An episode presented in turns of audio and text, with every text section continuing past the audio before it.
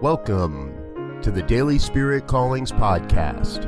I'm your host, Robert Brzezinski, and I invite you to join me every day as we explore an affirmation, inspiration, and call to action for your life this day.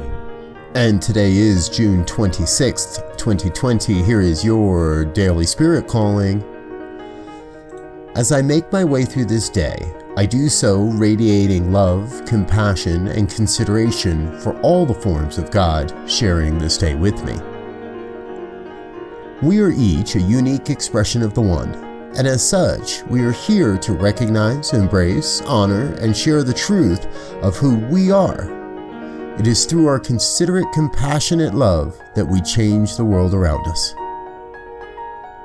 Today, you are called to change the world by simply being more conscious of how you are being compassionate and considerate of all those in your world.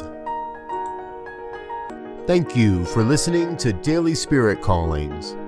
If you found value in this program, please share it with your friends. Learn more about Spirit Evolving Ministries at spirit evolving dot com. Until next time, peace and blessings. Go forth and prosper.